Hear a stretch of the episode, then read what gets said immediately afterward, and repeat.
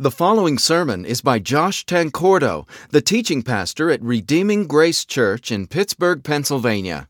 Redeeming Grace is a gospel centered church that values rich biblical teaching and authentic Christian community. Learn more by visiting our website at redeeminggracepittsburgh.com. We've been working our way passage by passage through the book of Genesis, and today the next passage we come to is Genesis chapter 2, verses 4 through 25. It says, These are the generations of the heavens and the earth when they were created, in the day that the Lord God made the earth and the heavens, when no bush of the field was yet in the land, and no small plant of the field had sprung up. For the Lord God had not caused it to rain on the land, and there was no man to work the ground. And a mist was going up from the land and was watering the whole face of the ground. Then the Lord God formed the man of dust from the ground and breathed into his nostrils the breath of life, and the man became a living creature. The Lord God planted a garden in Eden in the east, and he put the man whom he had formed. Out of the ground the Lord God made to spring up every tree that is pleasant to the sight and good for food. The tree of life was in the midst of the garden, and the tree of the knowledge of good and evil. A river flowed out of Eden to water the garden, and there it divided and became four rivers. The name of the first is Pishon it is the one that flowed around the whole land of Havilah where there is gold. And the gold of that land is good. Bdellium and onyx stone are there. The name of the second river is the Gihon. It is the one that flowed around the whole land of Cush. And the name of the third river is Tigris, which flows east of Assyria. And the fourth river is the Euphrates. The Lord God took the man and put him in the Garden of Eden to work it and keep it. And the Lord God commanded the man, saying, You shall surely eat of every tree of the garden, but the tree of the knowledge of good and evil you shall not eat. For in the day that you eat of it, you shall surely die. Then the Lord God said, It is not good that man should be alone. I will make a helper fit for him. Now, out of the ground, the Lord God had formed every beast of the field and every bird of the heavens and brought them to the man to see what he would call them. And whatever the man called every living creature, that was its name. The man gave names to all the livestock and to the birds of the heavens and to every beast of the field. But for Adam there was not found a helper fit for him. So the Lord God caused a deep sleep to fall upon the man, and while he slept, took one of his ribs and closed up its place with flesh. And the rib that the Lord God had taken from the man, he made into a woman and brought her to the man. Then the man said, This at last is bone of my bones and flesh of my flesh, and she shall be called woman, because she was taken out of man. Therefore, a man shall leave his father and his mother and hold fast to his wife, and they shall become one flesh. And the man and his wife were both naked and were not ashamed. May God bless the reading of his word.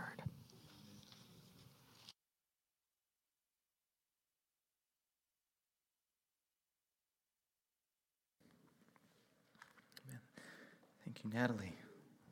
Let's pray this morning. Father, what a blessing it is to be gathered together around your word with uh, the opportunity to immerse ourselves in it this morning. So we pray that your spirit would be present and at work in our midst, Lord, causing the, the truths and teachings we encounter here to find a place in our hearts. For it's in Jesus' name that we pray. Amen. I believe the, the view that most people in our society today have uh, toward Christian sexual ethics is aptly summarized by a poem written by William Blake entitled The Garden of Love. Now, interestingly, this poem was first published back in 1794, but even though it was written over 200 years ago, uh, it expresses the modern sentiment toward Christian sexual ethics surprisingly well. Blake writes I went to the garden of love and saw what I had never seen. A chapel was built in the midst where I used to play on the green. And the gates of this chapel were shut, and thou shalt not written over the door. So I turned to the garden of love that so many sweet flowers bore, and I saw that it was filled with graves and tombstones where flowers should be. And priests in black gowns were walking their rounds and binding with briars my joys and desires. So, as you probably discerned, even if you're not a sophisticated literary critic, uh, Blake isn't really a big fan of traditional Christian morality.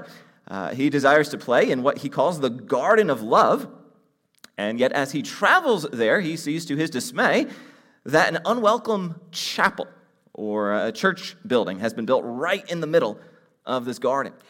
And in the second stanza of the poem, Blake tells us the words that are written over the door of this chapel Thou shalt not.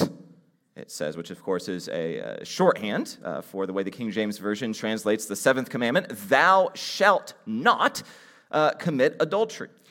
And uh, as Blake surveys the rest of what used to be the Garden of Love, the land that was once covered with flowers is now, it says, filled with grapes. Not only that, but priests, which is another reference to the church, were walking around and binding with briars his joys and desires. So, what's the message of this poem? Well, essentially, William Blake views the church's teaching on sexuality as unbearably oppressive and restrictive. He has what he believes to be these wonderful sexual desires that he yearns to enjoy as he sees fit, but the church, and by implication, God, seems intent on ruining everything by making him repress those desires that would otherwise bring him such delight.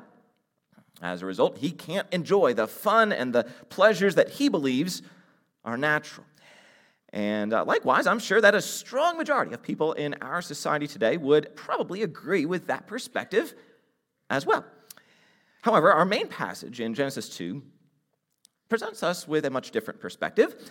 And that perspective is that in his goodness, God's given us a blueprint for sexual ethics that promotes human flourishing. He doesn't just send us off to go and figure things out on our own. Instead, he lovingly shows us the way to function in this area that will lead to the greatest amount of happiness and harmony and blessing. And the basic elements of God's blueprint for human flourishing are laid out for us right here in Genesis 2. Now, you may remember that Genesis 1 recorded God creating this world in six days with a day by day summary on what God created on each of those days.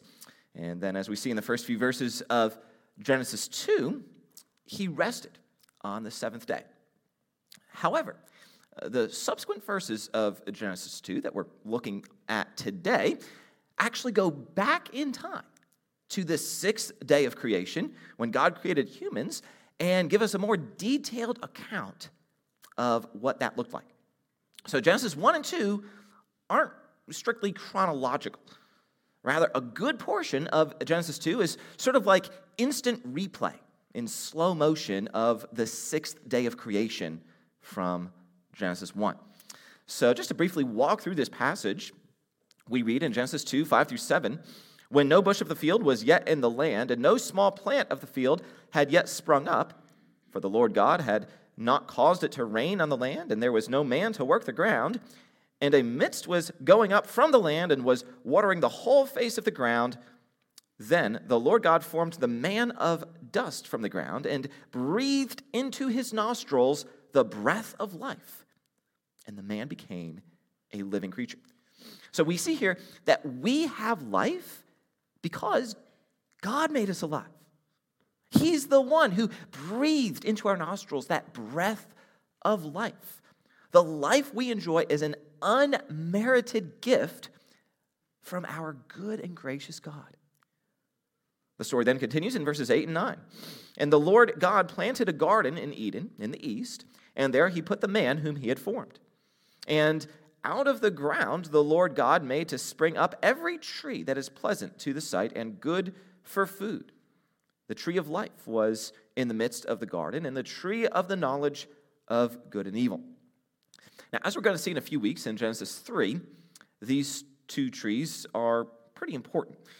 Uh, but for now, let's just take note of the fact uh, that the goodness of God in creating such a wonderful paradise in Eden and, and placing the man he had created in that paradise, uh, where the man could be surrounded by these trees that were both pleasant to the sight and good for food.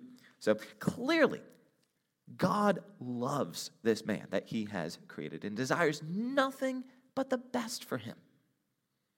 But that's not the end of God's goodness. Moving down to verse 18, we read Then the Lord God said, It is not good that the man should be alone. I will make a helper fit for him. Now, if you remember back to Genesis 1, you might recall that right after God created the various things he created on each of the six days, God looked back on what he had created and saw what? It says that he saw that it was good. That's what we find six times written in Genesis 1. Yet here, somewhat shockingly, uh, God actually sees something that's not good. He says, It is not good that the man should be alone, meaning that there was something incomplete. So, God makes a helper who is a suitable fit for the man. Not a clone of the man, but a helper who would be a good fit for him and serve as a good counterpart for him. Verses 21 through 24. So the Lord God caused a deep sleep to fall upon the man. And while he slept, it took one of his ribs and closed up its place with flesh. And the rib that the Lord God had taken from the man, he made into a woman and brought her to the man. Then the man said, This at last is bone of my bones and flesh of my flesh. She shall be called woman because she was taken out of man. Therefore, a man shall leave his father and mother and hold fast to his wife, and they shall become one flesh. Now, Obviously, there's a lot in these verses, and we'll examine them more closely a little bit later on this morning and also next week. But even here at the outset, I'll say that these verses represent the culmination of the entire chapter of Genesis 2. In these verses, God lays out a blueprint for human flourishing in his creation of one man and one woman to live together in a lifelong covenant relationship. Uh, that's the, the main idea that we find here. I know that's kind of a long one, so feel free to shake out your hand if you start to cramp up in the middle of writing that down. But that's just the, the, the most concise summary that, of what's going on here that I could uh, come up with. God lays out a blueprint for human flourishing in his creation of one man and one woman to live together in a lifelong covenant relationship. Again, he hasn't just left us to figure things out on our own. In his goodness, he's given us a blueprint. And this blueprint is designed not to ruin our fun or to limit our enjoyment, but to promote human flourishing. And it does that in three ways. We might say that there are three gifts that are given to us in this blueprint. First, the gift of gender. God gave humanity two genders, male and female, and uh, these two genders are good gifts from our good God and are the only two genders that exist. And to be honest, the fact that I even have to start here uh, with the gift of gender is uh, sort of a sad indicator of the times in which we live and of how far our society has fallen away from God's design. And uh, make no mistake, the reason there's such confusion about gender nowadays is because of the fact that our society, by and large, has rejected God. See, it turns out that without God, people don't even know who they are anymore. Right? Their identity just unravels. You see, in order to truly know ourselves, we first have to know God. And since our society has lost the knowledge of God, we're consequently struggling to know ourselves, even in an area as fundamental as gender. And uh, that's what we're witnessing playing out tragically in American society right now. And yet, Genesis 2 is quite clear that God only created two genders, uh, male and female. And these two genders, I'll just say, correspond to the reproductive organ that the individual has. Uh, I don't think I need to get much more specific than that. Um, someone with a male reproductive organ is a male, while someone with a female reproductive organ is a female. Uh, contrary to the beliefs of some, you actually don't have to be a biologist uh, to know that. Now, it's true that in rare cases, uh, people can have uh, physical anomalies that sometimes make it difficult to determine their gender. And uh, that's because we live in a fallen world where even creation itself is now in a state of dysfunction. And uh, Jesus actually re- uh, references these individuals in Matthew 19 12 when he states that there are eunuchs who have been so from birth. However, even though these physical anomalies exist, that doesn't mean that there's not a God ordained link between a person's reproductive organ and their gender. And people who have these kinds of physical anomalies should simply embrace their biological gender to the degree that it can be known. Yet, for everyone else who's confused about their gender, uh, not because of any physical anomaly, but simply because of something that's more psychological in nature, understand that there are two realities that are simultaneously true of these individuals. And it's critical for us to keep both of these realities in mind as we approach people who believe that they have a gender identity that's different than their biological sex. First of all, it's true that these, these individuals are in rebellion against God. Uh, they are living out uh, their desire to usurp God's authority and, in effect, to be their own God.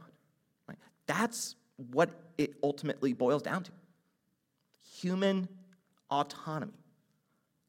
Attempting to take from God the authority that rightly belongs to Him and wield that authority ourselves. So, even if people aren't consciously thinking in those terms, that's essentially what they're doing. So, in that sense, people are sinners.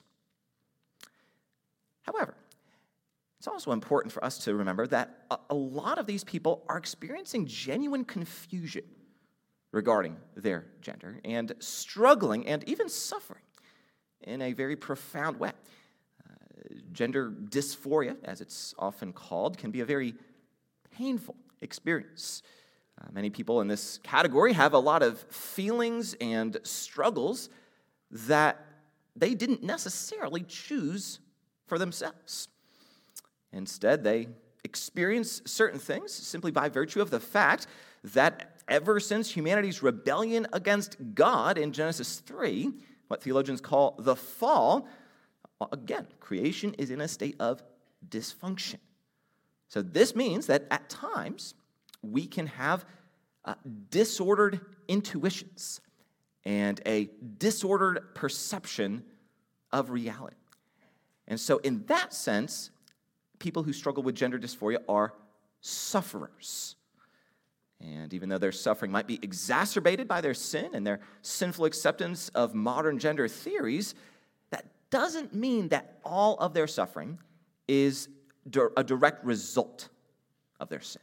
Right? Some of the suffering that these individuals experience might be suffering that's simply a result of the fall and certain feelings and struggles uh, related to the fall that they didn't ask for, but that they're nevertheless forced to deal with. And so just recognize that people who have an incorrect understanding of their own gender are simultaneously both sinners and sufferers. Just get those two categories fixed in your mind sinners and sufferers.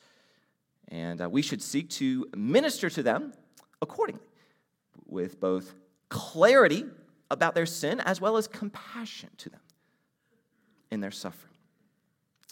So, all of that relates to the gift of gender. Then, a second gift that we find in the blueprint of Genesis 2 is the gift of sexuality. And as we've already said, the gift of sexuality is intended to be enjoyed by one man and one woman in the context of a lifelong covenant relationship.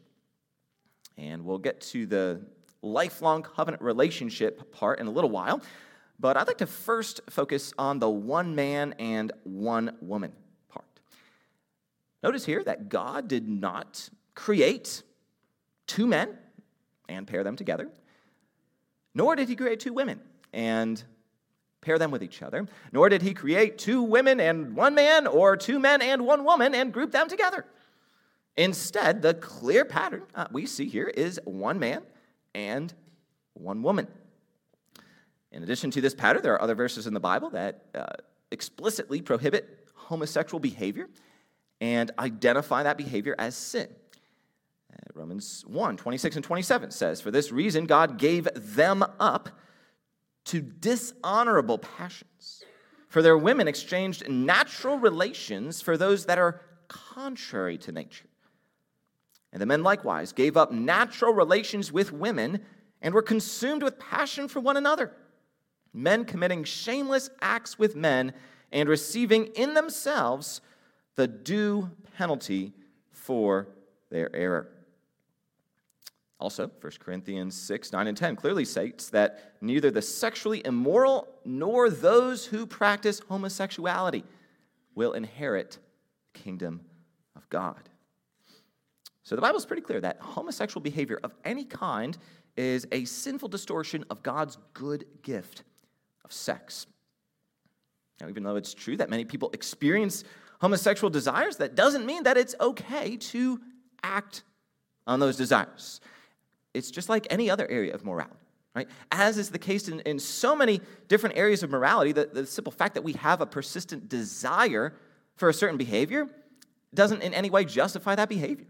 I mean, if a, a man desires to go rape and pillage, that doesn't justify uh, raping and pillaging. And also, another error uh, related to this that I'd like to address is that a lot of people today assume that their sexual desires are inseparably bound up in their identity. In fact, many of them consider their sexual desires to be central to their identity. Uh, their sexuality, they believe, is at the very heart of who they are as a person. As um, someone who's now a Christian, uh, but was not before, Christopher Yuan, he writes this when I came out in my early 20s, I believed the only way to live authentically as a gay man was to fully embrace that identity. Being gay was who I was. As a matter of fact, my whole world was gay. All of my friends were gay. My neighbors were gay. My apartment manager was gay. My barber was gay. My house cleaner was gay. My bookkeeper was gay. My car salesman was gay. I worked out at a gay gym and bought groceries at the gay Kroger. Sexuality was the core of who I was, and everything and everyone around me affirmed that. And if I am gay truly means that's who I am, it would be utterly cruel for someone to condemn me for simply being myself. So, in the minds of most in the gay community, being gay isn't just what they desire or what they do, it's who they are. And so, to them, any suggestion that those desires are disordered is essentially a rejection of them as a person. However, the Bible teaches that our identity is found not in our sexual desires, but rather in the fact, well, as we learned, that God created us in His image. On the most fundamental level, we are image bearers of God. And for those of us who are Christians, we're also dearly loved children of God. That's our identity. So I'm not sure it's helpful uh, to refer to uh, certain people as homosexuals or as gay just because they have those desires, since that could be taken to imply that the mere presence of those inclinations are a part of their identity. Instead, I, I believe we can avoid some confusion uh, simply by speaking of homosexual behavior as displeasing to God rather than saying something uh, about someone's desires that could be interpreted as an identity statement. And uh, the fact is that there are many people, and even many Christians, who have homosexual desires and attractions and like, just can't help it. Again, their desires have been twisted and distorted by the fall. However, it's important to understand that they don't have to give in to those desires. By God's grace and through the power of the gospel, they can walk in victory over the desires they experience. And they aren't being inauthentic or untrue to themselves by doing so. And for those who are Christians and are striving to do that, I would encourage you to refer to them not as homosexual or as gay, uh, again, avoiding those identity statements, but simply as those who struggle with same sex attraction. Uh, that's a, just a much better way of putting it that avoids confusion. Those who struggle with same sex attraction. And Christians who struggle with same sex attraction aren't fundamentally different than other Christians. Because, brothers and sisters, we all struggle in various ways. Right? Some Christians struggle with gossip, other Christians struggle with anger, and others struggle with same sex attraction. Same sex attraction is just one more way in which some Christians can be tempted. Then finally, a third gift we find in this passage is the gift of marriage. As God says in verse 24, Therefore, a man shall leave his father and mother and hold fast to his wife, and they shall become one flesh. So, this means that marriage isn't merely a human contract, but rather a divinely instituted covenant, a sacred agreement given to us by God Himself, in which one man and one woman commit to live together in an exclusive sexual relationship with each other. Now, a quick side note here the Bible tells us in 1 Corinthians 7 that singleness also is honorable and meaningful. So, in addition to the gift of marriage, uh, there's also strong biblical precedent for what we might call the gift of singleness. And contrary to what's often assumed, uh, the gift of singleness doesn't necessarily mean that you like being single or that you desire to be single for the rest of your life. Instead, it's simply a recognition that singleness is the situation in which God has sovereignly placed you right now, and that that situation itself is a gift from God. And so, if you are currently single, uh, by definition, then you have the gift of singleness, even if you desire to marry. And then, if you end up getting married in the future, you would at that point go in an instant from having the gift of singleness to having the gift of marriage. And a key element of this gift of marriage is that there's an expectation of absolute sexual fidelity. That's what it means here in verse 24 for a man to hold fast to his wife and for the two of them to become one flesh. This means that any sexual relationship outside of that covenant of marriage is inherently sinful. So that includes fornication, which is a, somewhat archaic term referring to sex before marriage, as well as adultery, which refers to a married person having sex with someone who's not their spouse. And we can even include lust on that list, since in Matthew 5 28, Jesus says that lust is adultery of the heart. So that means that viewing pornography also is inherently sinful. And finally, as we look at what God says in Genesis 2:24 about a man holding fast to his wife and becoming one flesh with her, we have to conclude that in most situations, divorce also is a sinful departure from God's design. Uh, according to the Bible, there are only two situations in which divorce is permissible. One situation is if your spouse commits adultery, According to Matthew 19 9, if your spouse cheats on you, you are permitted to divorce them. Also, uh, according to 1 Corinthians 7:15, your spouse abandoning you or uh, refusing to live with you is also grounds for divorce. However, um, in all other situations, divorce is prohibited uh, in the Bible. It's, it's unbiblical. And so, Jesus says in Matthew 19 9 that whoever divorces his wife except for sexual immorality and marries another commits adultery. So that's the biblical view of marriage, right?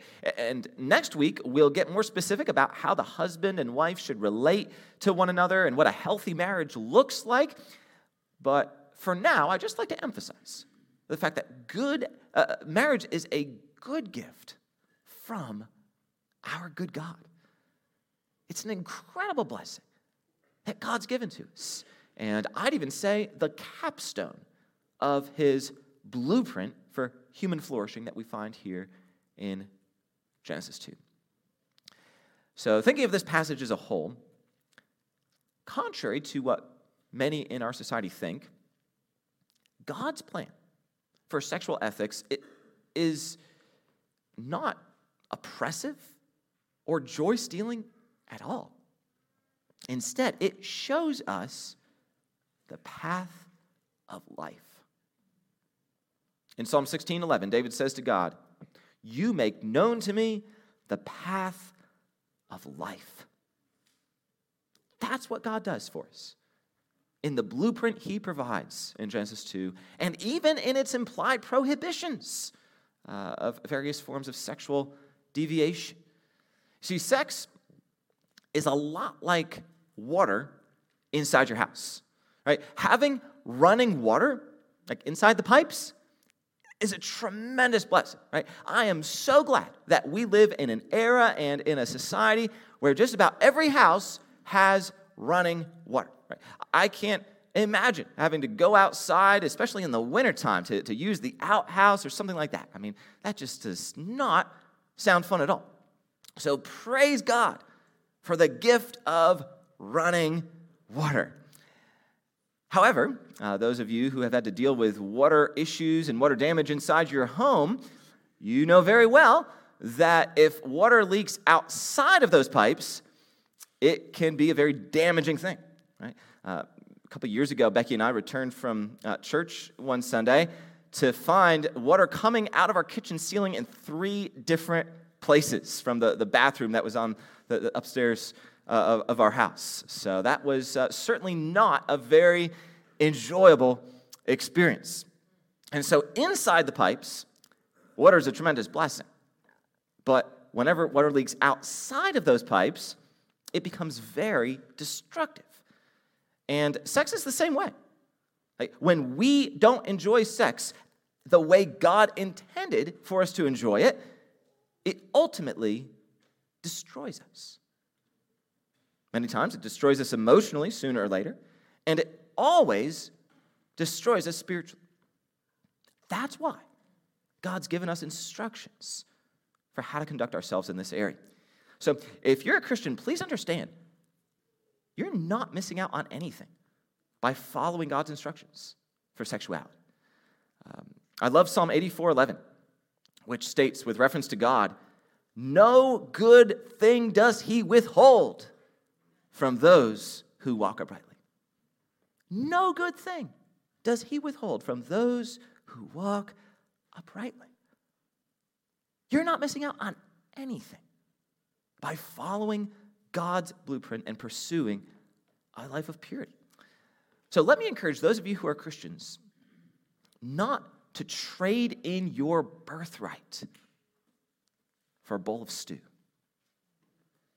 Some of you may recognize that as a reference to the story of Jacob and Esau in Genesis 25. And one day Esau comes in from a hard day's work and asks his brother Jacob for some stew. He says he's so exhausted that he just has to have stew right now. So Jacob cunningly says, I'll give you some stew if you give me your birthright. Now, birthright was a set of uh, very special and valuable privileges that the firstborn son uh, enjoyed in that culture. Among other things, the birthright included a double portion of the family inheritance. And Esau is so foolish and so driven by his bodily appetites that he consents to this ridiculous offer. He actually trades in his birthright for a bowl of stew. And although we scoff at his foolishness today, how often are we tempted to trade in our birthright as Christians for the bowl of stew that our sexually deviant culture wants to feed us? How often do we trade in the Christian view of sex with all of its sacred and transcendent meaning as, as the symbol of the union that Christ desires to have with his bride, the church? We'll talk more about that next week. How often do we trade in that Christian and transcendent view of sex for the pathetic, worthless, cheap view of sex that our culture, our, our society says is so good, but really is worth about as much as pocket lint. So please, if you're a Christian, don't trade in your birthright. Approach sex as the sacred and wonderful thing that God intended for it to be. Now, maybe you're sitting there this morning uh, listening to all this and thinking to yourself about how badly you have deviated from God's design. If that's you, I want you to know that there is hope for you. If you don't remember anything else from this entire message, remember this that Jesus loves you. He loves you in the midst of your brokenness and your sinfulness.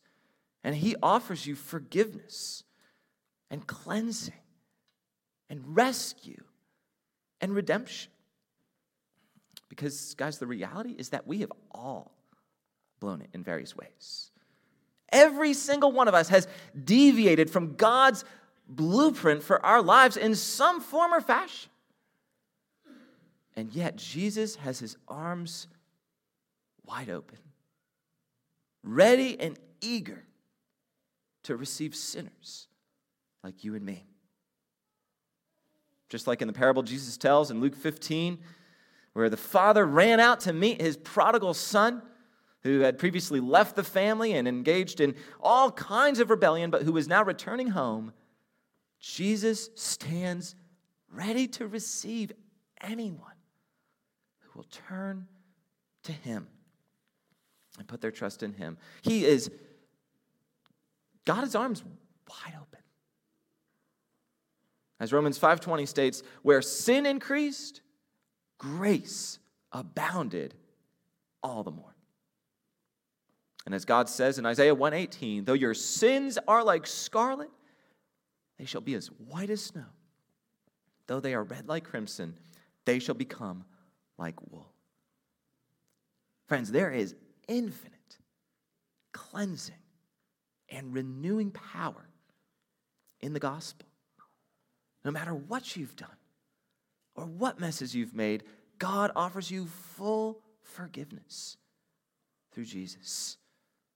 If you'll simply turn from your sin and put your trust in Him to rescue you. And the reason He's able to do that is because Jesus already suffered the punishment for our sins in His death on the cross. He paid the debt that we owed and made full atonement for our sins. And then three days later, he resurrected from the dead so that we could experience that same resurrection power in our lives.